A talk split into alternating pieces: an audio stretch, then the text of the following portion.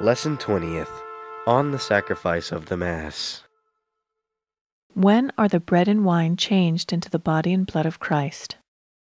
The bread and wine are changed into the body and blood of Christ at the consecration in the Mass. What is the Mass? The Mass is the unbloody sacrifice of the body and blood of Christ. Is the Mass the same sacrifice as that of the cross? The Mass is the same sacrifice as that of the cross. How should we assist at Mass? We should assist at Mass with great interior recollection and piety, and with every outward mark of respect and devotion.